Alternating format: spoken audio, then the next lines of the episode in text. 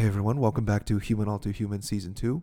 Happy holidays and hope you're staying safe out there. In all likelihood, 2021 subverted most of our expectations, and the new year often brings new existential problems, given the sordid affair that it's one step closer to death. However, the one thing I think we can be sure of is that we should celebrate life and we should live it with a sense of levity. And so today I've brought on Anne, Diane, and Alan to talk about two topics in particular one being the bifurcation of good and evil and how their ideas as absolutes could possibly be broken down into things more relatable. And following that, we touch on the pursuit of meaning and how we create or how we define meaning in our lives. And so, with that, I'd like to start the episode. Uh, Diane, so you got you got dragged into this. Diane, you got dragged into this. Why did you Why did you agree to come on, or or was it just because Anne is your sister? Kind of the latter, but um, no. I mean, it's an interesting topic. Like I we are sisters because it's something I think about a lot too. I'm very interested in this topic, so I actually took a class on this. Which topics in particular was your class about? Um, it was basically this introductory philosophy class called Persons, Moral Values, and the Pursuit of a Good Life. I've always wanted to. I've never personally taken a philosophy class, so I'm interested in later on when we start doing this episode how your experience in that class contrasts with this. But so I guess moving forward, starting with the, the two sisters, obviously. So as Anne said, one of the two topics we were going to talk about was uh, about good and evil. And I'm wondering if you guys have differing perspectives on this. I know Anne and I have, have spoken about this, but how, how, how about you two? Anne and I are very different when we talk about this together too. I think it's so interesting because we're like we have the same upbringing. We like we're really close, but we might take different sides on it. Good and evil. It's such a black and white blanket term for things to kind of define like what someone does or what who a person is. But I used to think that everyone was mostly good.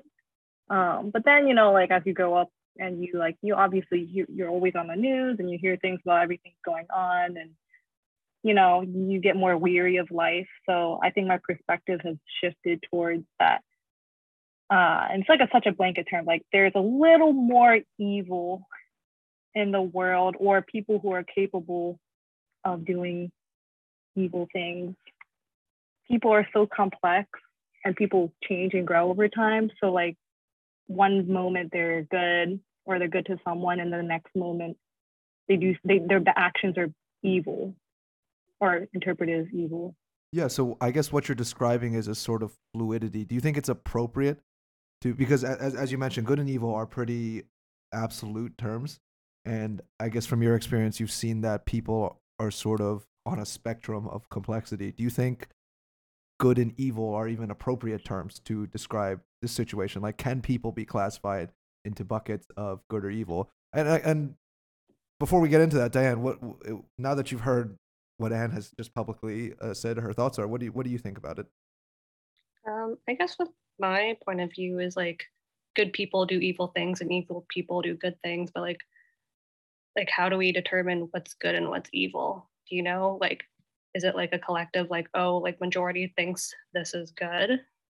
Like what if that one person who did an evil thing thinks that is like in their mind they think it is good you know? So i, I don't think they're absolute or, or is it absolute? I don't know. I think for me like i don't think there are sometimes I like fight with this in my mind, but like, are there really good and evil people, or is it just like people who do good things or evil things based on the situation they're in? Uh, I think Diane Diane actually brought up a lot of good points. Why don't we hear what Alan has to say, and then I will pontificate after all three of you have spoken. So I think I get what Diane is saying a little bit that there isn't a set like absolute good or evil. Um, so in my thinking, um, it's that like good and evil are based on like, our set of beliefs, like what we agree with, and that depends on how we were raised, right? And like how it was subconsciously ingrained in us, um, based on how our like, parents told us what was good, um, based on what society told us what was good, and like what was not good. Coming from like a perspective of someone who you would think is evil, what they're doing sometimes they don't believe is evil so like they think it might be okay to do i'm not saying like murdering is okay but i think they they have like a motivation this is like what i have to do prevent something else from happening or something I'm going off on like a hypothetical, but like yeah, overall, I, I kind of agree. There's no like absolute good versus evil. Um, it's more of like what we agree with and what do we disagree with. Okay, I'm glad all of you have uh, sort of touched on what I want to talk about. It actually makes my job a lot easier. Uh, so yeah, I, I mean, both both Anne, Diane, uh, all three of you, you've you've mentioned that you know there's there's a degree of fluidity to good and evil, and I think that's I mean that's a perfect assessment because the the bifurcation between good and evil is as as as universal truths as as black and white is is a difficult concept for me to understand and uh, uh, Diane uh, said this specifically. It's it's something to think about whether or not it's it's determined by a societal majority. If you th- if you look at what conventionally is considered evil, for instance, let's take the most apparent one, murder. Obviously, most of people don't want to be murdered.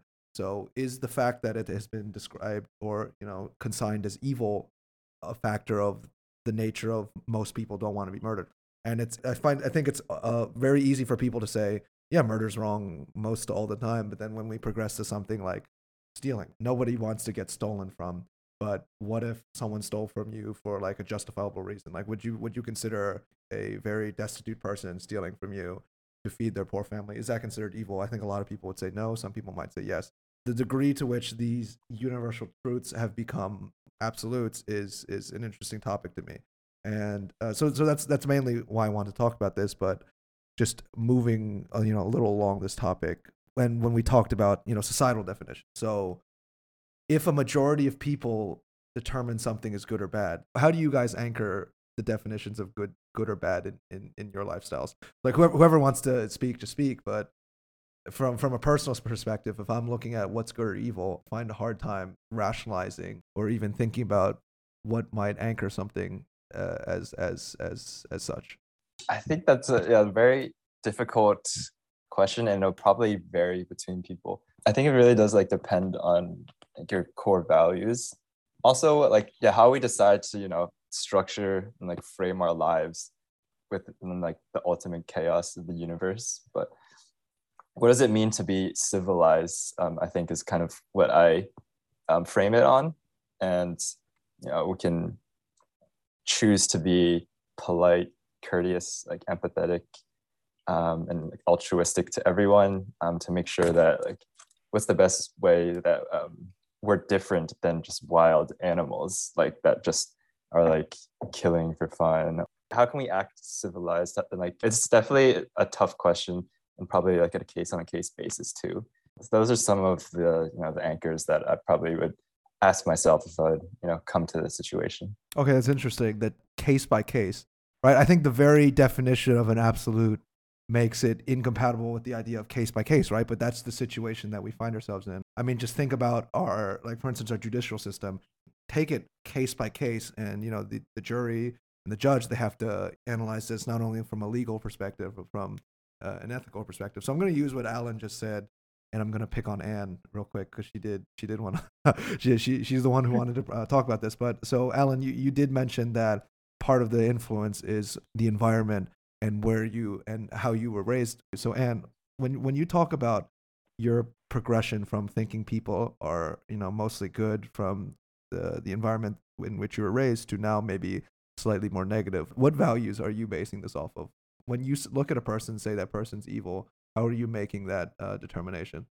So I think people the environment they learn from a very young age what's right, what's wrong, and those things are taught from like, you know, maybe it's a maybe their parents, maybe their teachers, society, and then they, you know, can either follow that, interpret it however they want, and then I guess the way well, I'm thinking like an evolutionary uh, perspective that people kind of follow other people's in terms of what they think is right or wrong and you know what they what they want and don't want to happen to them. Like, I guess I can, like, a example would be like, you know, you wouldn't want something bad to happen to you. So hopefully, like, you're not doing it to someone else, like murder. Okay, that's an interesting point. So, so uh, it and it, it ties into what what we were speaking about prior, right? Where where where a majority of people don't want to be murdered. So it just so happened that mm-hmm. murder became a bad thing. But but that's all. Uh, I guess that's a that's a relative construct or like a relative concept. So does it necessarily have to be that because people don't want to get murdered or like from an evolutionary perspective as you mentioned it is unwise to get murdered does that make it an evil thing So like I guess the question, just to reiterate, is like whether like what are the what is what is my defining? It's hard because I feel like a lot of these things of what people think is like morally right and morally wrong is based on society. And then I think we, we've had the discussion before. It's it's somewhat rooted in religion too.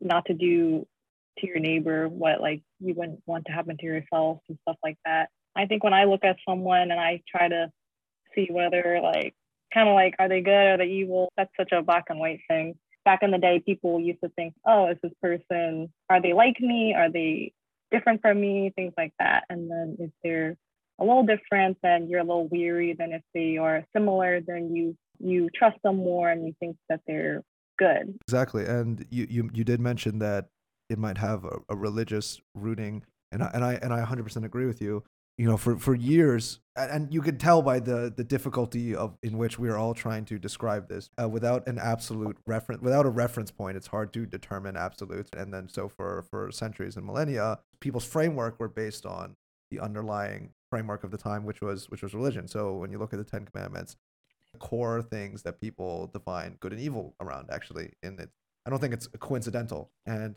as anne mentioned it it's it's stuff that people don't want done to themselves and therefore from from, from my from my perspective it's really hard to think about the compatibility of the two statements of whether just because i don't want it done to myself does that make it uh, like good or evil? Because good or evil good and evil there are such they're, they're really strong words right? I mean whether or not how they're used in like our current vernacular is a different story but but evil the definition implies like evil incarnate the worst thing a person could be.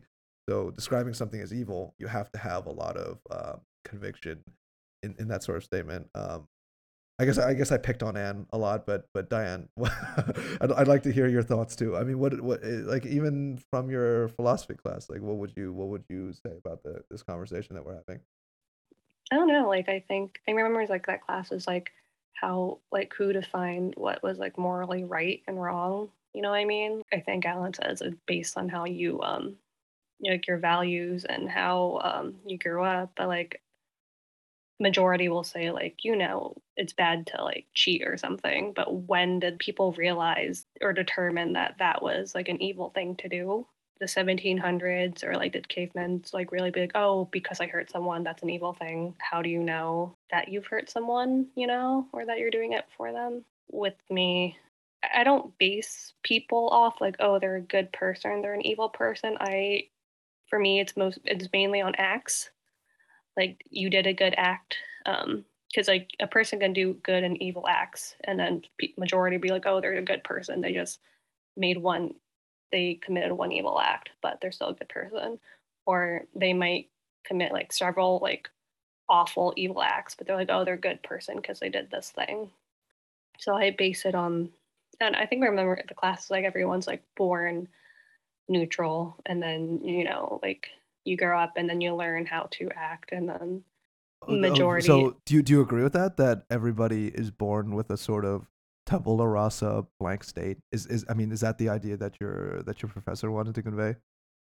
yeah yeah i think that was like one of the main topics for the longest time like everyone is born with a blank slate and like based on your experiences um is how is how and based like you know the values you um begin to believe in and grow um I think that's a very yeah. I mean, that's that's super interesting because that almost that implies that there's almost an explanation for every sort of act that's committed. So, like, if you see someone commit, uh, you know, a seemingly senseless murder or or or whatever, going off the blank slate theory, you would you could uh, theoretically be you like, could justify it yeah, yeah and and I think like what what Yeah. do, what do you do if something's not justifiable? I lent Anne a book.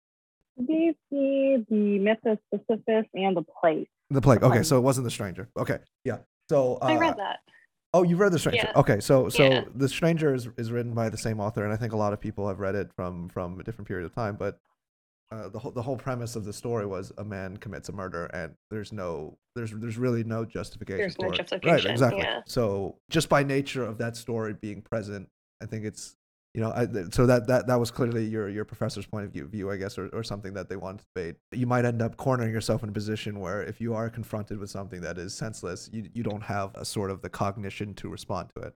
But that's that's Yeah. uh, yeah, that's that's super interesting. But back uh, I, I also want to touch on something. I guess I'm picking on Diane now, but uh, yeah, you you did say when you're when you're looking at a person, uh, you don't tend to look at them just from like one act, one specific act, but maybe like a holistic view. So of of good or evil acts. So how do you how do you determine if an act is good or evil? Um, I guess like for me personally, like if you act, I guess an evil act would be like you know like intentionally harming someone, like you like with malice. You know what I mean?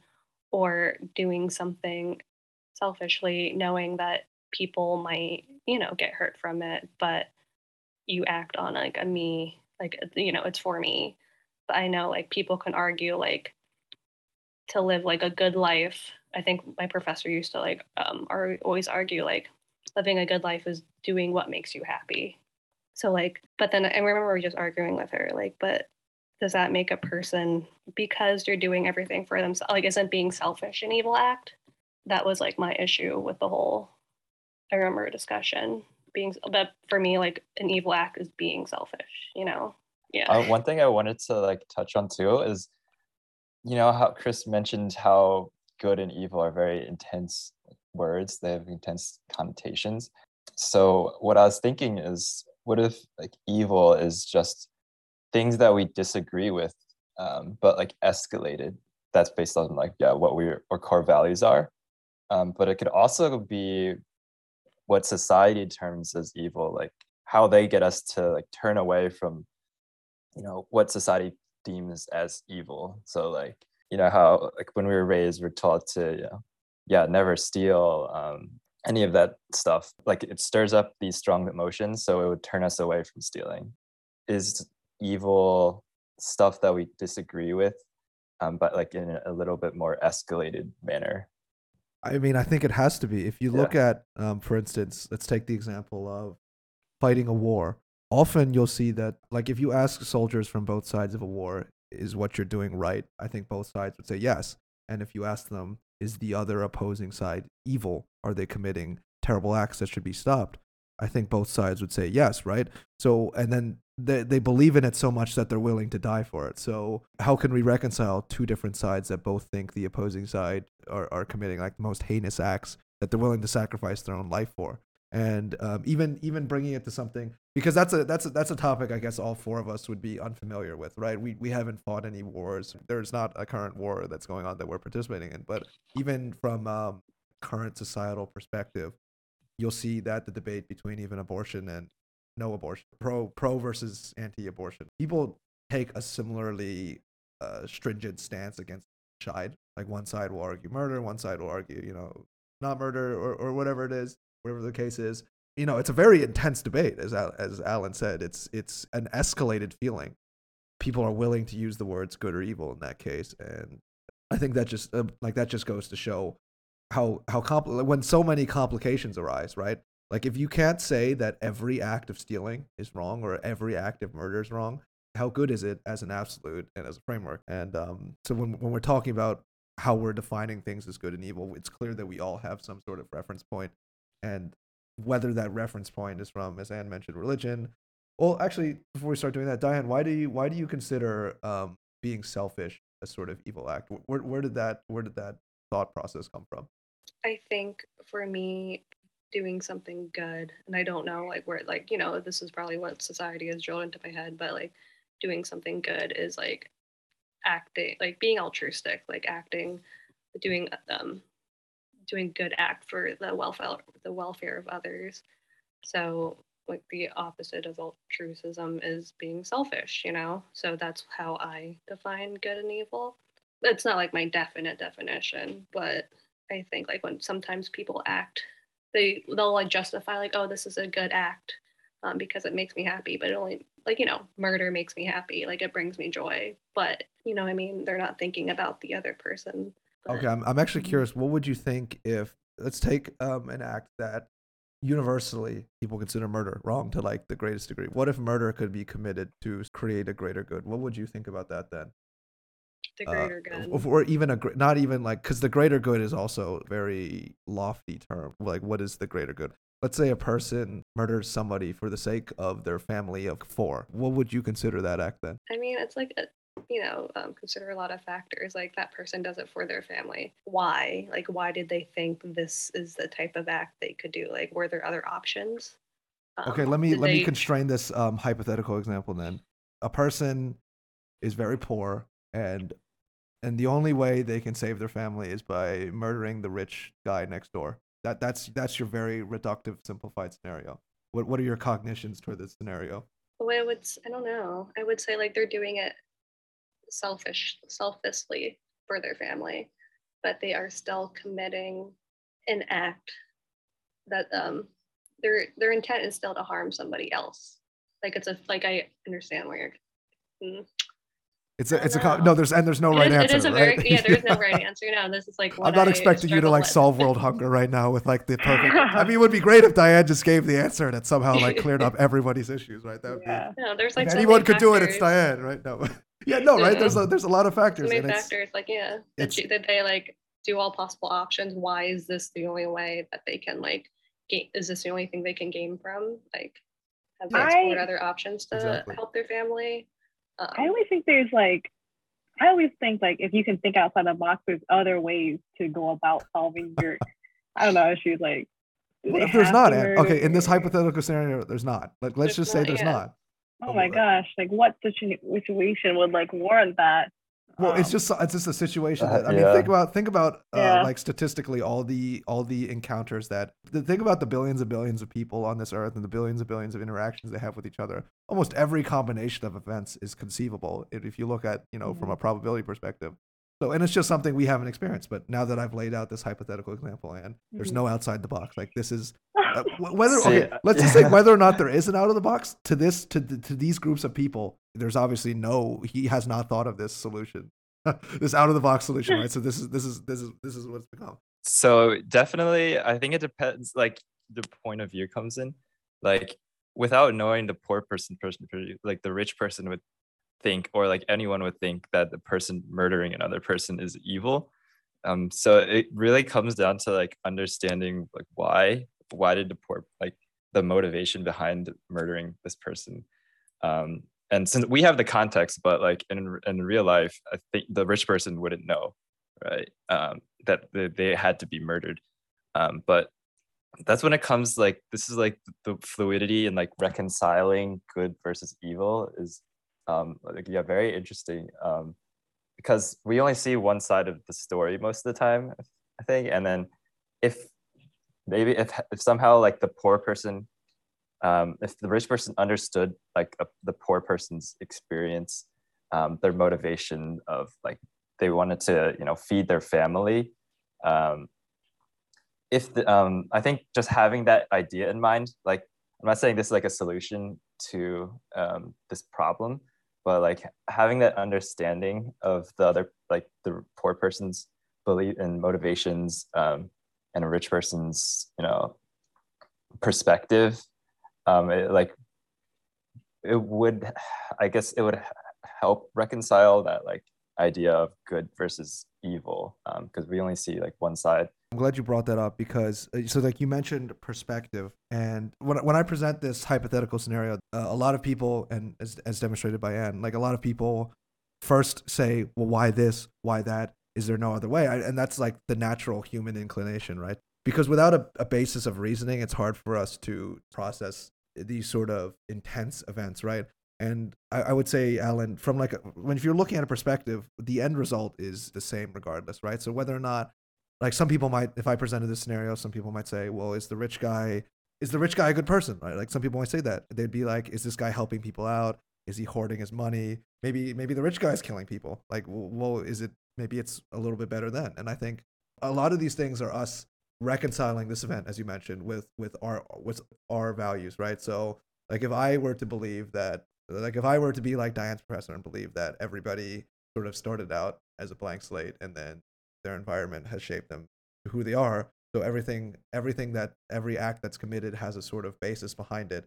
Uh, the first time the first time I hear this scenario, I would say, okay, what are the what like what are the reasoning and what are the steps behind what caused this action? And if there are none, would that I, I would you know presumably create one, right? Because it's hard to be presented with a scenario in which you cannot uh, reason out in, in any way in particular. Yeah, exactly. I just want to add on to that. Like people are always making assumptions about other people.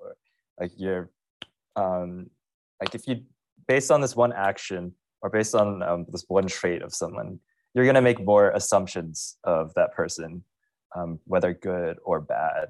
And I think like without knowing the actual, like without actually knowing the experience of the other person, that actually knowing what they're like who they are um that's kind of like how like this labeling of good and evil is it's, it's difficult to actually like label that person as good or evil because it's based off of our assumptions most of the time um yeah yeah so uh, alan since you brought up perspective do you think it matters about the perspective so let's say in this scenario the poor man shoots the rich man or the poor woman shoots the rich woman whatever do you think the perspective is important because the end result is in fact the poor man has killed the other guy and now his family's safe. Whether or not mm-hmm. the perspective or not, how do, how do you think that affects this this uh, this discussion? It depends on who you're talking like for. So like in the world of the poor person, he did his he had to do what he had to do. He did his duty to like save his family. To like the like view of the the the rich person, like then this poor person's family this poor person is um, just a murderer, um, straight up evil. So it's really how like the story is told, or like who is telling the story. Okay, uh, yeah, like, and yeah. from your perspective as an outsider, then Alan, it's yeah. very hard. You like, would you be able to determine which person is evil or good in this scenario?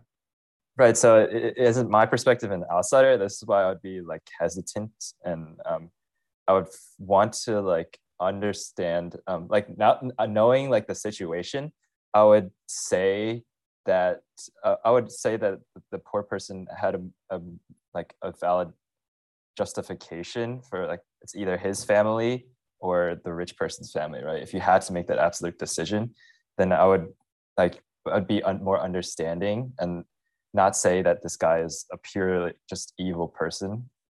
Um, but yeah, like like what if that rich person was like on the brink of like solving world hunger? you know. I'm glad Diane. I'm glad Diane brought exactly, this up because this is exactly. the this is this yeah. is sort of the, so I think this is demonstrative of uh-huh. of the the overarching topic of of good and evil, right? Because from this discussion that we've had, we we are seeing that that what people consider good and evil is like as a is, is sort of a bunch of micro processes happening between people and our interactions and sort of our perspectives. But the nature of good and evil is that what's determining that is the third party. So the the first party being so in, in this scenario what i just asked alan alan was almost acting as the as third party intermediary the arbiter in this case alan was like the god or the higher power determining what is good or evil and the rich man and the poor man were sort of the microcosms like you know in in, the, in their in their own environment. And so when we have this discussion of good and evil if we take a step back we as humans are sort of the ones dealing with each other's perspectives and trying to figure out good and evil. And there's this like mysterious question mark the third party that actually determines good or evil. And unfortunately in our case there's no alan to tell us which is good and which is evil. So like that that is like what i wanted to um, sort of convey and i think i think it's it's understood by all that it's this is an extremely complicated complicated mm-hmm. topic so like how we approach the ideas of good and evil. If let's say like the people fighting wars or the people believing abortion is is immoral or people believe abortion is moral, does understanding that good and evil are just perspectives and not universals, do you think that would do you think that would help the world become a better place or do you think okay, I want to not speak in absolutes. Do you mm-hmm. think that would help solve more arguments, or do you think that would create more arguments? There's there's simply not a good solution to any of this, which is really unfortunate. But I'm curious of your perspectives on this yeah i think like overall like the goal of this conversation um, is to you know actually like open up our like be more empathetic towards you know these ideas of absolute or like the fluidity of you know good and evil yeah that like they might be just perspectives on each side and like not absolutes but i think it would at least open up more compromising conversation if we if we thought about yeah if we thought about like the ideas of good and pure good and like purely evil as what are the, the perspectives of like the other side Yeah, Um, and to play devil's yeah. advocate, I think Yeah. that it also could open up a lot of more complications, right? Because if if I came to all three of you and determinedly proved that there were no such things as good or evil, in this another I love hypothetical examples. In this a second hypothetical example, see. I have created a formula that has disproved God and has disproved any ideas of good or evil, and I showed that to the whole world. That that throws everything we have just spoke about in into into flux, right? So anything about perspectives is incorrect. Or taken another way, if I showed you a formula saying this is right and this is wrong, right? What if what if my formula systematically proved murder is not evil? And if I if the whole world were to know of this, then the whole situation becomes breaking down centuries hundreds and hundreds and hundreds of years of people thinking this is wrong and this is right suddenly broken down in front of them. It's going to cause a lot of tension and turmoil, right? Like what happens to a person when everything they value is proven false, right? Uh, like a lot of books de- demonstrate the case that they can possibly go insane. I don't know if any of you have read Crime and Punishment. Like the basis of the story is one guy, I'm going to butcher this name. So if any of my listeners are Russian, I'm sorry, Ra- Raskolnikov. He murders an old lady with the assumption that, and this is not spoilers because it happens in like the first 10 pages of the book. Because, like it's like a 400 page book and the murder happens in the first 10 pages and the, the rest of the 390 pages are him dealing with it. So uh, as, as you can tell it's a very it's a very sensitive topic. But so he, he murders this old pawn shop woman because he rationalizes that she doesn't help anybody. She abuses her her helper woman and she just hoards all the money. So killing her is a correct thing because he is poor and he believes he's smart and he wants to help his family. So he murders her and then when he does commit the murder someone else happens upon the scene and he has to murder that other person too because I think that that scene in particular demonstrates what we think about good and evil is not like we think good and evil set in place, but life, as it so happens, is a series of random shit shows that you know occur. So things might not always go as planned. So he ends up murdering one person he thinks deserves to be murdered and one person that definitely he thinks does not deserve to be murdered. And so the rest of the I'm not going to spoil the book, but the rest of the book is is basically him dealing with these consequences, right? And so for him, it was like in the scenario I just presented, he basically came in with a thought, right, that murdering this woman is okay. He rationalized it out. And then when it actually happened, he was presented with a scenario that was completely antithetical to what he expected. So, based on Alan, what you said, yes, I do agree that you know this this would improve discourse to everyone. But on a second degree, I have to imagine there'd be a lot of uh, secondhand, third-hand turmoil that arises from like people questioning good or evil, right? Because essentially, people are very comfortable with um, absolutes, right? Like that's why I believe religion and the Ten Commandments are comfortable to people because it gives them a, a framework of mind, right? Like I know how to act because God has told me how to act, and this is how God told me how to act. So I will do my best to to to follow that, and that's why you know, and that's why ministers and bishops exist because they are there to add the human touch, right? To intermediate in those situations, like oh, is this stealing justified? Then you can go to a to a supposed authority figure like uh, uh what are they called pastors? Or like who's the guy who gives the sermons? That's a pastor right? Like the senior religious leaders in your group or so forth. As, as you can tell i'm not i'm not well versed yeah I, I could not help. In, in, in, in, in this. But but uh long, long rant aside i'm sorry did anyone have anything to add to this? Have you guys ever watched The Good Place the on good place NBC? no what is that Yeah. I don't know. I highly, definitely you, Chris. I highly recommend it. Like, it's the whole thing, like you said, like the whole show is based on like these four people who um, think they end up in the good place, but it's actually the bad place. And then the whole show questions, like, you know, um, they're like, oh, they thought they lived like a good life, or they thought they did like, you know, multiple just acts, and um, they realize like like you know the whole formula of like what is good and what is bad like they kind of like questioned it. Like life is very um i think the show like ended with like you know life is so complex um there is no formula for good and bad and they tried to break the system and then like you know you have a third party and the third party the judge or god um she was like well um according to this book like if we um undo the formula, then you would undo like centuries of like, oh, was Caesar actually really good? Yada yada. Um, interesting i've never know. heard of it But yeah, I mean, the premise is basically similar to what we discussed. I mean, that's why people go to the grave thinking what they do, right? I mean, imagine telling, like, I, like so I personally don't believe in a heaven or hell, but then th- these are these are topics that are very sensitive to people who do. Because if you're wrong, then what did you live your life for, right? Striving to go to heaven or trying to avoid hell. If you're incorrect in that assumption, then you've essentially maybe wasted your Mm. entire life. So these are these are things that people normally go to the grave for, and it's hard for them to reevaluate. I was gonna say that like I think at one point in in people's lives they should question, you know, if it's like a religion or their upbringing, like or some kind of absolute like, you know, it just should be like hopefully it's natural for most people to like question and kind of make their own, you know, choices and, and perspectives. And then maybe they reach the point where they're like, okay, yeah, like this is my this is the religion, this is how this is what I'm gonna take in the grave for me. I think that's an interesting point, and I think that um, okay. So what I would say to that is, yes, in economically stable civilizations. Let's Mhm. take, for instance, um, I, I bet if we went back into history and we looked at an imperially colonized Africa, for instance, when you're so concentrated on survival, it's very hard to think about these things. Like if you're worried about how you're going to feed yourself or your family the next day, you don't think about why things happen. And so for us, right, I think we've been very we've been more fortunate than others across the globe where we where I have the opportunity on a Sunday afternoon not to worry about how I'm going to stuff my face tomorrow and I can talk about these existential questions. But some people don't have that problem, right? And so Mhm.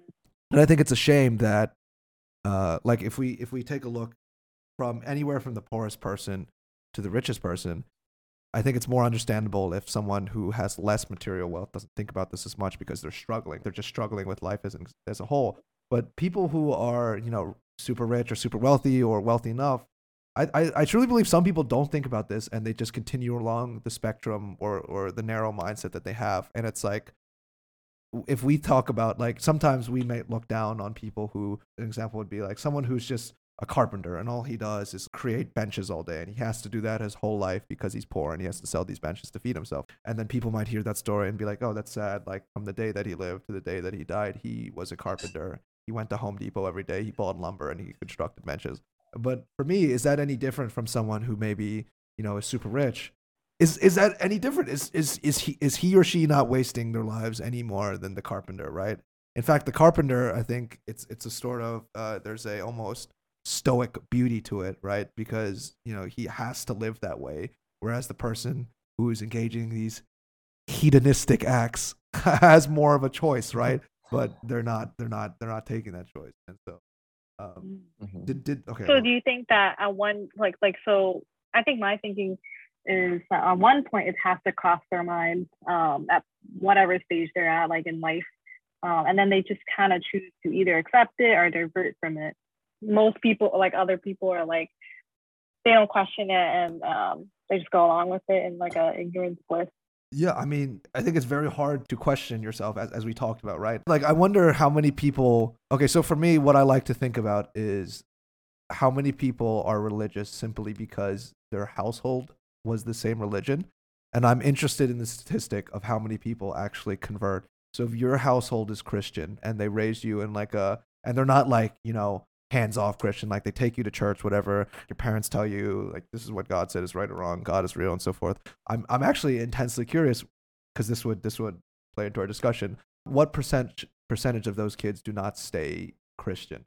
And I think Mhm. um, it's probably lower nowadays than it has before because we live in an increasingly globalized environment, which is actually it's both good and bad. Before, if Mhm. something tragic happened, if something tragic happened in New York, right, it would take someone 60 days, horse and buggy all the way to California. Half the people would be dead by then already. So like news was news was hard to come by and news was intense, right? If there was a bunch of if there was a strings of murders or whatever and you were halfway across the country, you wouldn't hear about it for a while and it would be intense. So because you don't get snippets of information like that. And nowadays, Mhm. and you mentioned this at the beginning, since we are in such a globalized environment, we hear this news every day. What something bad happened here or something bad happened over there. And I don't think, and I think that's proof that people don't question themselves as much as we we would like them to, because we went from, I wouldn't say society today is any more morally good or whatever than than 300 years prior, but we have more information now.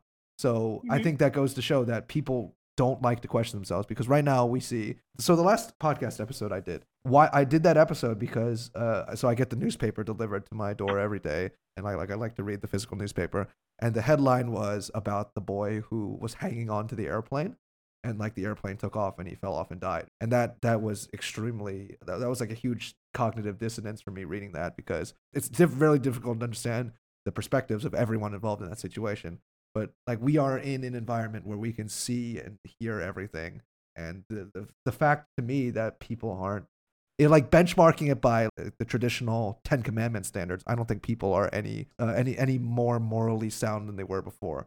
So that that that would be my thinking on the topic, and I, and I think that's just because people like to stay rooted in their right ways. Um, so I guess we touched a little bit upon utilitarianism, right? Like the whole concept of the, of the poorer man killing the richer man to feed his family, right?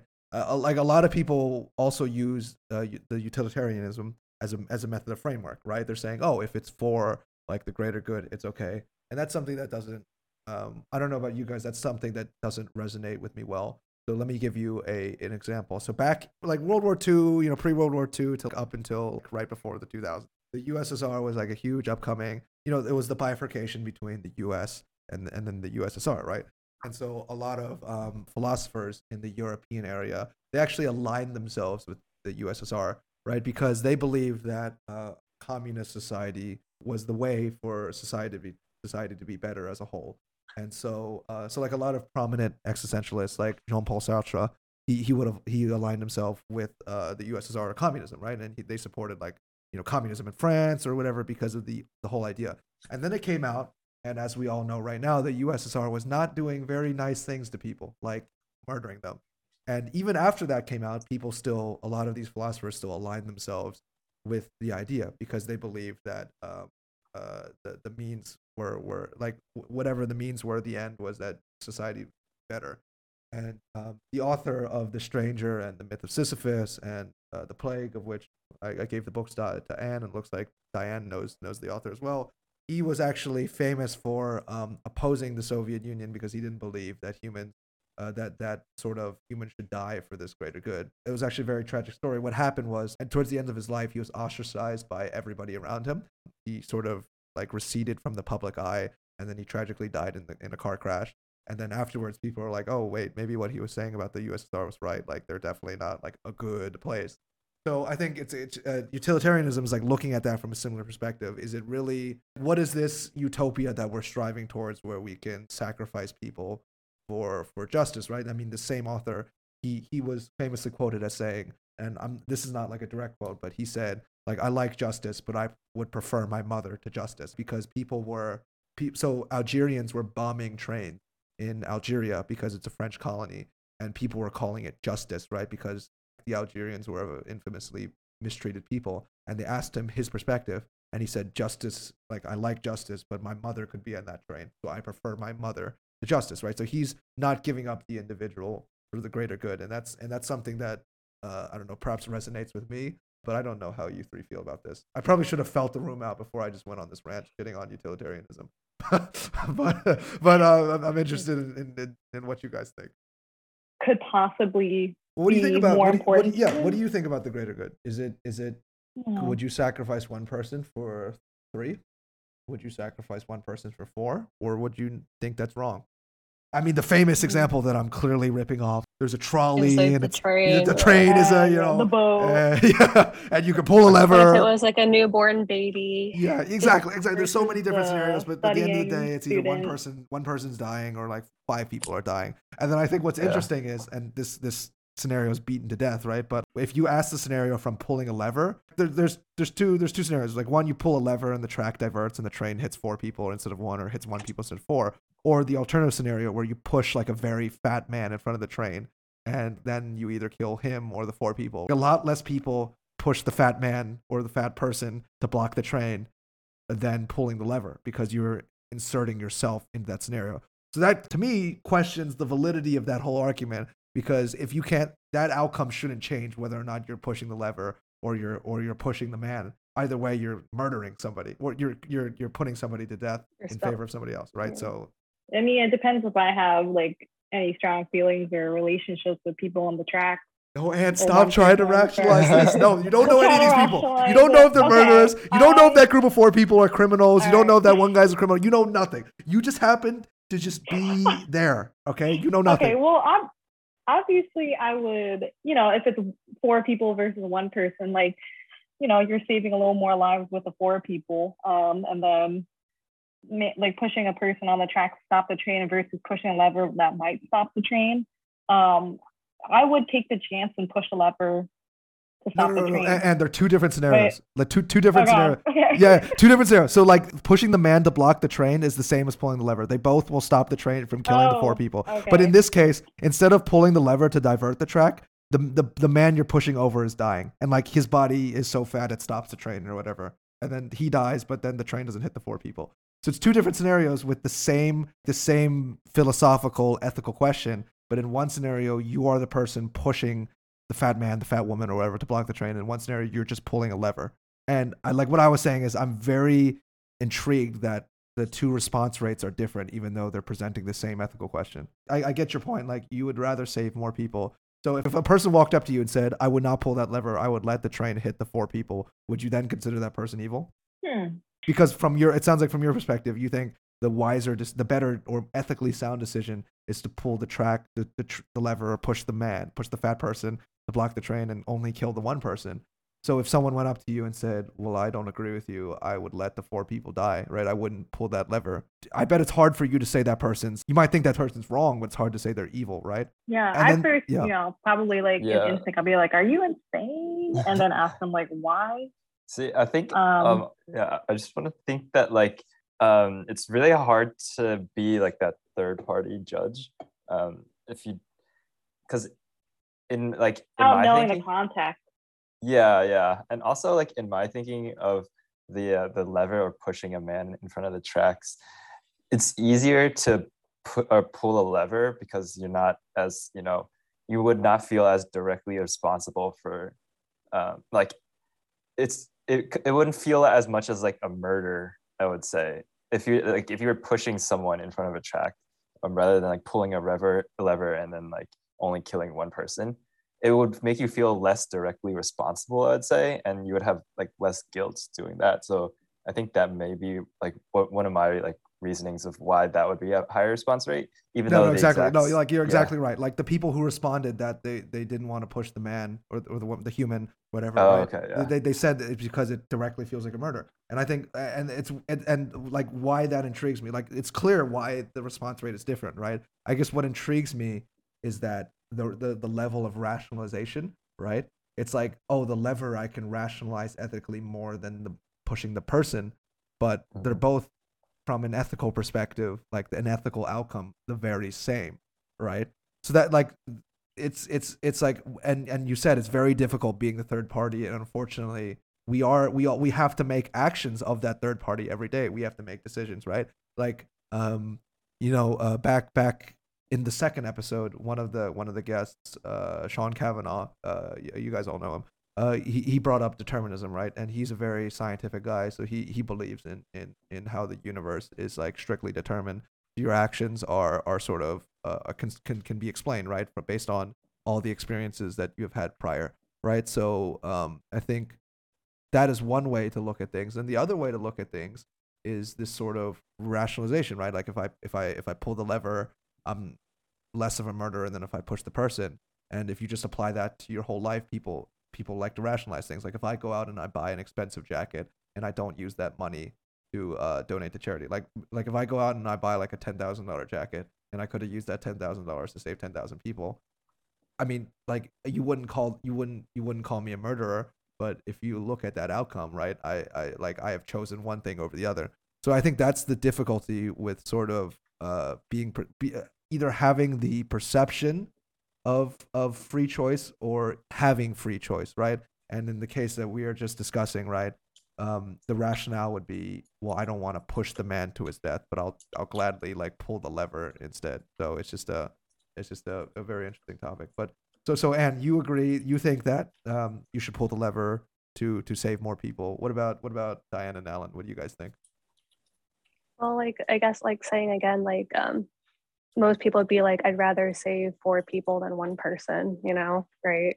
So they justify and they rationalize like I'm gonna pull the lever, I'll push that guy because I'm killing less people. But then I'll like bring up again, like what if those four people were gonna like solve world hunger and you know stop all wars and like are you really you know like saving more people then i think exactly you and, know, and and then and, and the, since- the yeah. outcome's the same you're still killing someone Yeah. like killing one person versus killing four people like you can't i mean like people will try to justify like you know at least i'm killing less people but you're still committing the act like the outcome's the same you're still killing somebody Exactly. And, you know? and Anne will come in and be like, well, what about the out of the box idea? Take off What the if tra- I'm not the train conductor? yeah, exactly. No, exactly. So like, like a lot of people like will find themselves in the scenario where so they're asked this question, and if they're familiar with the question, then they go, and then the next thing would be, well, what about like, what do I know about these people? And in, in reality, you will know nothing about these people, right? Like, it, and in, Yeah. in reality, and in this hypothetical scenario, you know nothing about these people, and you still have to make a choice, and then you have to go, and you either have to uh, assume responsibility and assume guilt, because either way, you're murdering, you're killing somebody, or you have to rationalize it. And I think people prefer rationalization than they prefer assuming guilt and responsibility is the is is the ultimate question. So um yeah, and then and then like it and then if we expand this, if we expound this onto a broader like a broader platform, right? I can see why people would right like I don't personally back to the example I was talking about when you know Soviet uh Soviet Union era people people overlooked you know a lot of the crimes that the USSR was committing for the greater good. I mean, it's just it's just this trolley example, but in a bigger spectrum. They're willing to let you know several people die, right? Um, um, to, to, to for Mhm. perhaps this utopia. And I think like the trolley question, people sometimes say is ridiculous because it's not realistic. Like when are you ever going to be in that scenario? But if we look around us, we see this scenario every day. We just like sometimes people choose not to recognize it, right? Like choosing to support like in this example again i'm beating this example to death but choosing to support the ussr despite them clearly killing people that is just this trolley example uh in in a different form right so and then and then you you like we have to make these choices we can either make the choice or we can you know go around and uh not think about these things which is hard because every day like our phone is like this thing happened this thing happened this person died so like as we talked about before it's making a lot of people more indifferent than than prior when before when, when the deli- when the preferred delivery of of messages was like a guy on a horse riding 6000 miles across the country like throwing newspapers at people. So it's like it's i think it's i think we're in a time where this is a very pressing issue. And i i mean i just so I, like i just read this book man's search for meaning and it's like it's slightly dated right? So it'd be like you know maybe a decade or two like before was the current era when that book when that book was written but the, the author was saying that this current period people are finding themselves uh, more empty and more nihilistic than prior and i like i can totally see the reasoning right? We're we're in an era of more comfort we're in an era of more information and therefore we're in an era of more free time and more ability to discuss things like we are doing right now. So it's um it's a it's a it's a very complex situation to be in um okay so tying this in uh, I want to just touch on this before we before before I want to touch on this topic before we end up talking for like seven hours. Um, so the pursuit of meaning. So that was that was you know that's in that's in the title of this episode. I think they're I think these two topics are very related, right? Because if we if we ask ourselves why are we living, uh, like why are we living? What pushes us to existence? Um, if you break down the answers that people give, I think you can break them down into people want to live like be good and they want to avoid being evil. So I think these two questions are are are, are very interlinked, right? So if I asked you three, do you believe there is a meaning to life? What would what would you three say? Um, well, at first I wanted to actually add on to that, like you're just mentioning how we're living in an era of comfort, but I think what like like meaning for us is also like what makes us happy, right? Like just what causes all that like release of dopamine and serotonin in our brain, and that's like why we want to continue living. Um, and like because we've gotten like so uh it's because it's so easy to access that now like like you know it's like just the creators of technology have got we're, we've like as a society have gotten so good at just um just releasing that dopamine um like doing acts to do that um it really kind of like i guess it kind of like diverts our attention in a way of the other side of the meaning, um, which is like what is, um, or like it really diverts attention of away from like what is our meaning, our search for meaning, or like our purpose, I guess. Um, instead of like being happy um, all the time, um, what is like that deeper like sense of purpose that we actually um, need to to you know think about? Um, so for some, it may be yeah like good being living like a good life uh, compared to like evil, um, and I think I agree. I, I agree with that, but like in a more specific term or in a more specific way, yeah. Like what, um, what, what like is a good life. yeah, yeah. What is a good life?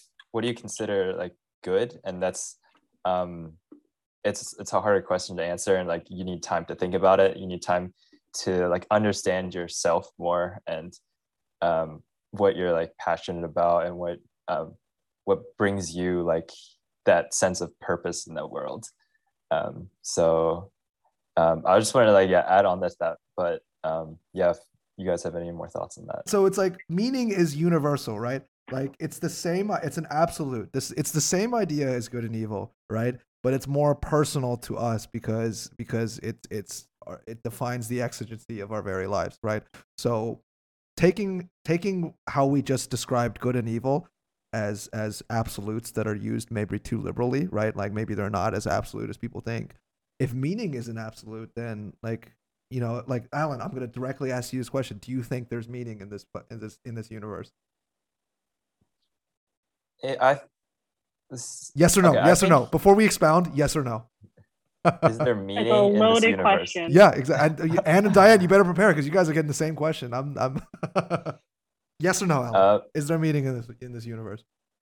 like in the overall universe, I don't think that there's meaning. Like, Okay, what- Diane. whatever your like, I don't know what the like your definition of meaning exactly is, but don't like, try to weasel your way out of this, Alan. No, I'm okay, Diane, Diane, go. What about you? Uh, I don't know. For me personally, um, I think so. I'd like to think so. Yes, I have. Okay, okay. It's I'd I'd like I- to think I so, and to. yes is different. That's those are two different things. Like yes, and I'd like it to I'd like so. to hope. I'd like to hope life has meaning. Um, my life has meaning. There's something I can strive, like you know, strive for, but I don't know if it is. Okay, know? okay, fair. And Um, I want to think. Yeah, like yeah, I think my life has meaning. Um, we're all pretty selfish here, right? Yeah. We're like we're like I'd like to think my. No, what I- about, I what about my life has excluding meaning. yourself? Like what about excluding yourself? Right? Like look, trying to look at this impersonably as possible, right? Because I know I know this is a very personal question because it has direct implication on our own lives, right? But like irrespective of what we'd like to believe, like what like if we had to give a yes or no, right? Like it was a multi it was a it was a bubble in the answer, circle the yes or no test. Like you got a scantron, the answers were A yes, B no. Is there meaning in like, the universe? What? So I want to know, like, what what do you think is like your definition of meaning? Because my like overall in the universe, I believe that like yeah, we're just like all gonna die. There's we're also like cease to exist eventually. But is there meaning um in my personal life? Like, can I create meaning like while I'm here? Um, for my yeah, like I think you can do that. But yeah, um, Okay, yes, and okay, so Yeah. that's that's good. I'm good. I'm I'm glad you brought that up. So those are those are two different. I would say those are two different. Um, these they're very so these are two different topics, right? Is there meaning inherent to the universe, and can meaning be created, right? Because um, if the first answer is no, and the second answer is is yes, that's a, a maybe more optimistic outlook, right? But yeah, so that's that's the essentially that's the okay. So let me let me ask you this, Anne and Diane. Um, so so you you you guys didn't know you were being born, right? So the universe was was existent before you were born, right? Just just humor me here. Yes. Yeah, yes, yes, right? Yes. Okay. So so knowing that is the case, the universe is here before you're born and then you are born. How could um uh, how could meaning be how could you have an apparent meaning if this universe was here and then you were born, right? It's not like it's not like the universe needed you and then you were born and then the universe was created around you, right? It was like the, the world was here and then you entered the world, right? So then, therefore, like, what what what is the meaning of your existence then, right? That's like the first part of our question. Like, it, like, and then we uh, could we could argue like our parents, like we are our parents' Mhm. fans, you know. Yeah. okay, no, no, no. I- So like, yeah. so like you're the parent like irrespective of humans right so like another human created you right like now you're like you're saying like oh like our our existence is useful for our parents but i'm saying like uh, you, uh, like our unfortunately our parents don't dictate like the moral structure of the universe right so like i could extend the same argument to your parents. Your parents were born from someone else who wasn't here prior right? And so the meaning the universe is here. Like we could extend that argument all the way back to the first human right? So like if i'm so like now you asking this question from from this perspective, what do, what do you have to answer? maybe like a meaning could be to drive like drive the human race. Keep, keep it going. Keep it going for a while hopefully. Right, and like, uh, and and, and why is that? Why is that meaningful? Is like my is my question would be, so like our evolutionary, uh, our ev- ev- evolutionary urge to continue to perpetuate our genes and and the human race, but that's just like a specific animal instinct, right? It's not. It's Mhm. not. That's not meaning, right? Like it, once again, it's like good or evil. It's our perspective on meaning. Like, do you get what I'm trying to say? yeah yeah like like you know like is there like something that we were put on this earth for like a reason like what is the real reason um Is can a reason just I to don't be know. exists just exists? yeah but then you know you always run into the question like why why are humans like why are humans we think we're the only ones that are sentient we're like given this we're given this brain and given these like like all this history and stuff like that and forming our own opinions and perspectives like why why like why are we different from animals you know what i mean or maybe animals do have um all this like but we just can't communicate with them Yeah, and what if I what if I what if I systematically prove to you that the act of humans being like what we are and animals being what they are was just like it just happened. Like it was just a bunch of statistical a things that stroke of luck Yeah, yeah, and it just happened that humans turned out this way. Then like then then what Hmm. would so it, it's not like someone came down and said humans are special. Boom. It was just a, ma- a manner of chance, right? Like what would you say then? Yeah. Well, I mean, I I think it is chance, and I'm like, no, I'll take it. I'll take it, and I'll run with it, and then I will like apply my own meaning to life. No, exactly. So like I'm not saying any of your individual lives are not meaningful. I'm just trying to I'm I'm just trying to uh I'm just trying to bring up the perspective that uh Mhm. we have to be asking ourselves I think the, the more important I think the more important question is can we create meaning as opposed to does the does the do our like the the the, the, the, question of do our lives inherently have meaning is is is is not important is Oh. not as important to me as can can meaning be created personally right Th- that's that's the perspective i wanted to bring I mean, I guess I would take the perspective too. Like, I guess that life kind of is a little meaningless, and people apply their own meanings to their life however they want it. Exactly and going a step further what if what if what if what if so so um the book that i have given and and I, like I, every episode I, I say i'm not going to talk about this author and i end up talking about the author because he's so influential on on my train of thoughts so i'm basically i'm ripping him off now. But uh, but uh, the question that he likes to ask is what if the first part of the question is no human lives inherently don't have meaning and the second part of the question is also no human lives can't create you can't uh, like creating meaning for yourself is pointless.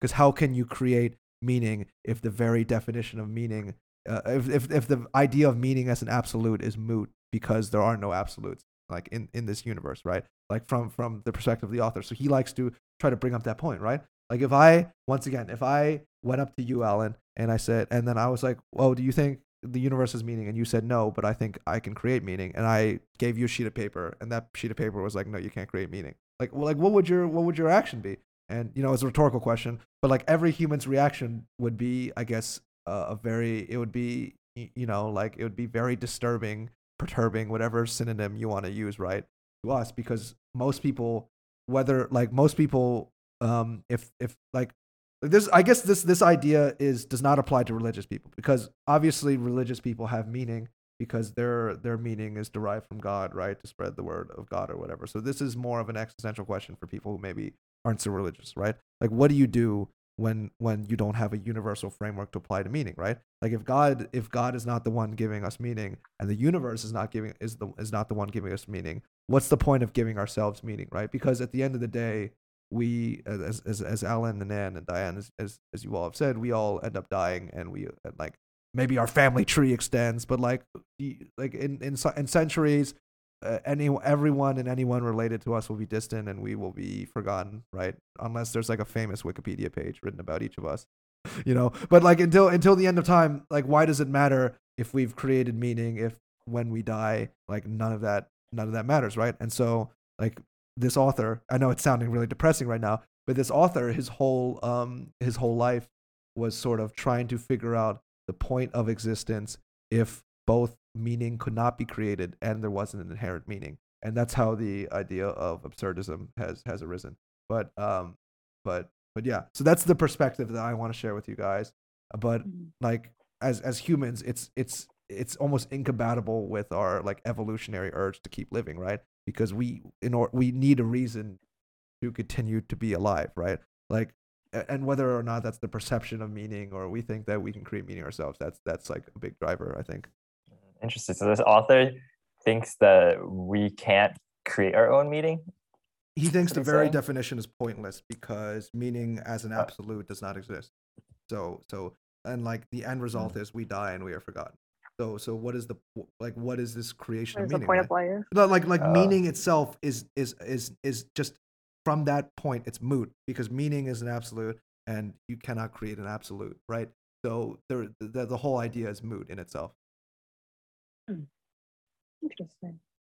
Yeah. Uh, I kind of feel bad for this author. Like, well and i gave you the book the book i gave you is directly like it's, it's his no, I Yeah. still have Yeah. Wait, wait. Then wouldn't it? We, we would just, you know, our our you know instincts for living would just be like you know animals just doing anything that like feels good to survive. us to survive. and yeah, and here's And that's what you would pleasure. think right? But he um so he actually was a, a fierce um opponent of nihilism and he was a he was a he was a he was a humanist and a moralist right?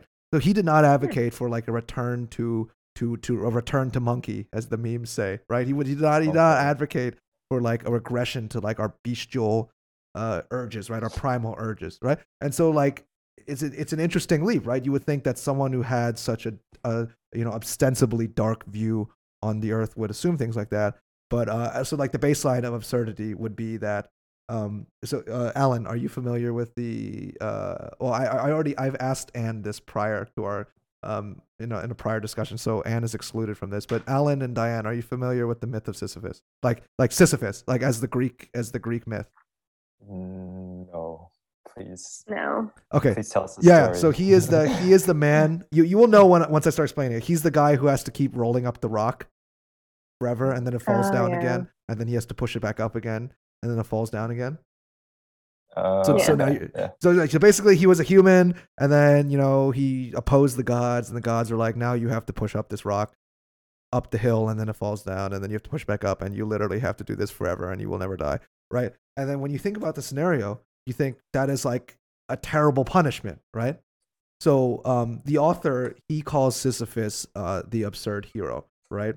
Um, so he ends the book the myth of sisyphus saying uh, one must imagine sisyphus happy right? So he uses the parallel between the myth of sisyphus and human existence right? Because um, like if you were so like if you were in a meaningless life as alan alluded to wouldn't the rational decision to then either be take your own life or digress into this sort of like primal animal instinct right and the author and the author emphatically and unequivocally say that no you should not take your own life because um uh, because this act of living is uh, is a rebellion against what is logical, right? So like if you can't create meaning and if you can't determine an absolute, right? If if if life is meaningless, then and then the logical um, explanation would then to be not live life.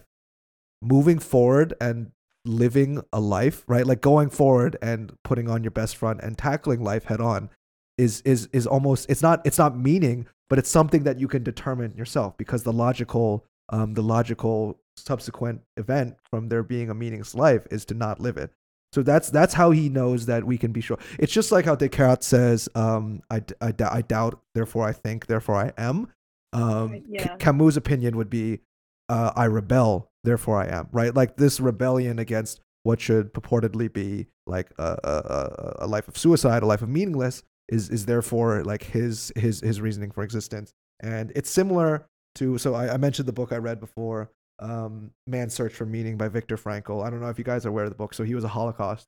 Uh, he was in Auschwitz. He was in Dachau, and he was one of the few. He was like like I think the statistic was like twenty percent of people lived that that that went through that camp, and he was one of the people that did. And he came out and he outlined three reasons for he he out he believed that meaning could be created, and he outlined three reasons. The first would be um, meaning can be created by thr through a work of art. Like if you if you were the only one who could write this book, right? Like or like make this movie or like do whatever. Like that could be a form of meaning. The second form of meaning could be through a person, right? Like you live for your your your wife, you live through your mother or whatever. And the third reason was um, essentially you live you, your meaning is created through um, surviving through unavoidable suffering with dignity.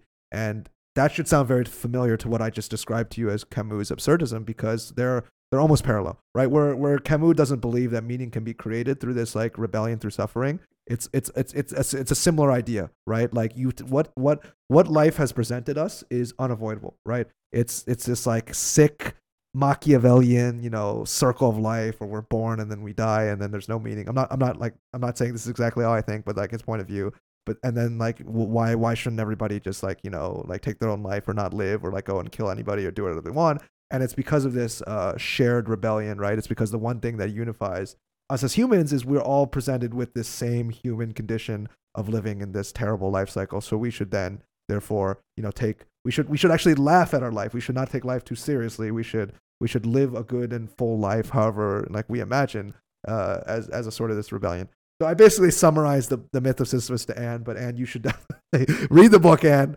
Definitely read, read the it, book. yeah. But but yeah, that's um that's that's what I ring for. It sounds like this this what I'm talking about is new to you, Alan and Diane. So I'm curious if you guys have any thoughts to what I just described to you.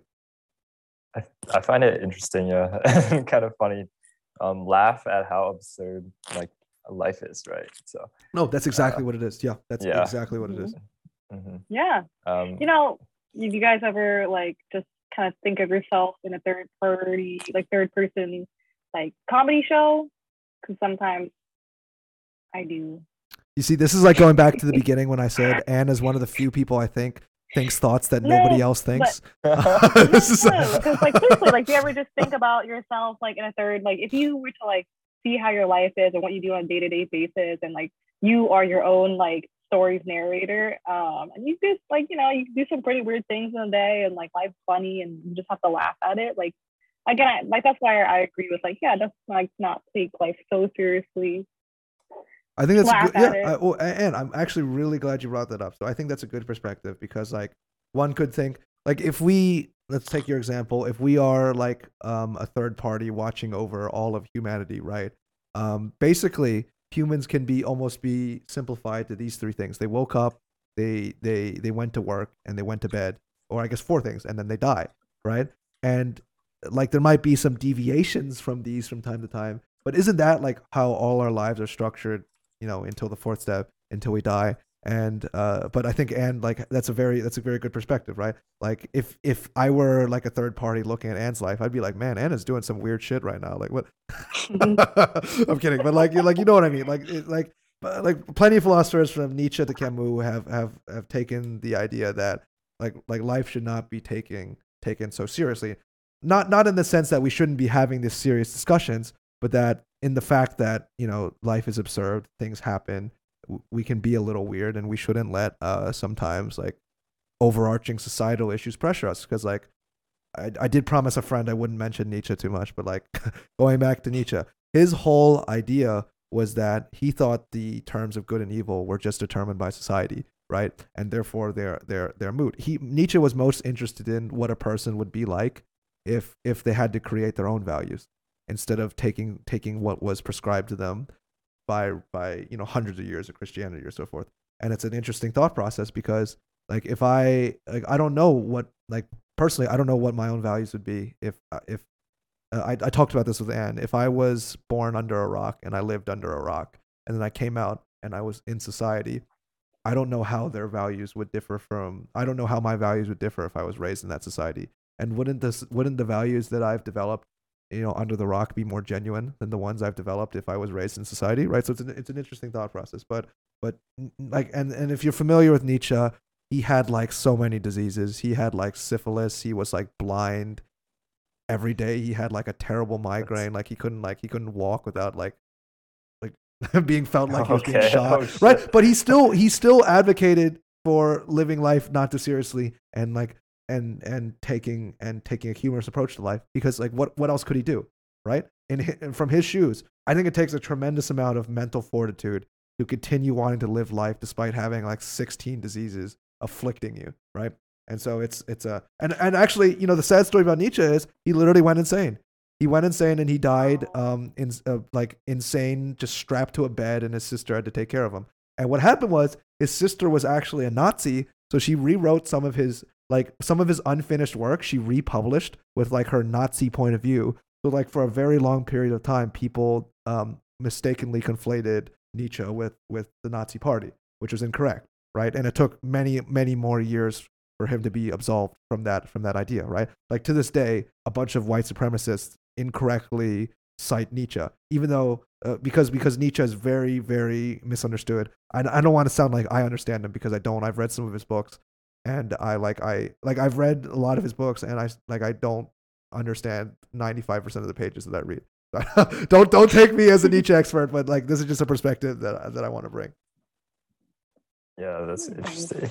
um, I think that uh, that's like the c- the rock story, like coming out of. Uh, I think that uh, like the thing is, um, we're kind of like born into society, right? We can, we're not like able to just be by ourselves. We like we can't survive on our own, like from Mhm. a baby. So we have to be influenced by other people and like society. Um, and yeah, it would. That's why it's like genuine like what are our genuine values that we grow up with um it's tough because we are literally like the product of our environment and upbringing so like it's i don't know if we could change that but we could change yeah it's only like wh- how we influence people is like what we're talking about now. Like we can influence the next generation. And it's really hard because like yeah everything we talk about like has an influence. Like we can't kind of like ex- we can't have something like grow out of nothing. Like we can't have like a kid just no one talked to him and like they he can develop his own genuine values. no one, yeah, I mean, child No support services would really be on you real, real fast. No one, no one talked to this kid over there. no one talked to this kid, bro. So yeah, he he he'd had zero value probably. um, but yeah, I don't know. I think that that's an interesting thought process. Like what, how how what are our genuine values? Um, because I think it's I think it's we're mostly who we're interacting with and like how we're influenced by you know the our surround our like environment and the people that you know, like we interact with. Yeah, yeah. Yeah, it's hard. Mhm. Okay, so I- I'd like to close this out. So Anne and Diane, anything you want to say before, and then I'll and then I'll talk about how we usually end this. But Anne and Diane, do you have Yeah. anything you want to add before we start closing out? Yeah, this is a really Yeah. interesting discussion. Yeah, it's, yeah, it was an interesting discussion. I for, I need to um look up on Nietzsche and read the myth of uh Camus' other books. I Yeah, can't yeah, yeah. pronounce it. Sisyphus. Yes, Yeah. Sisyphus. Yeah. I want to say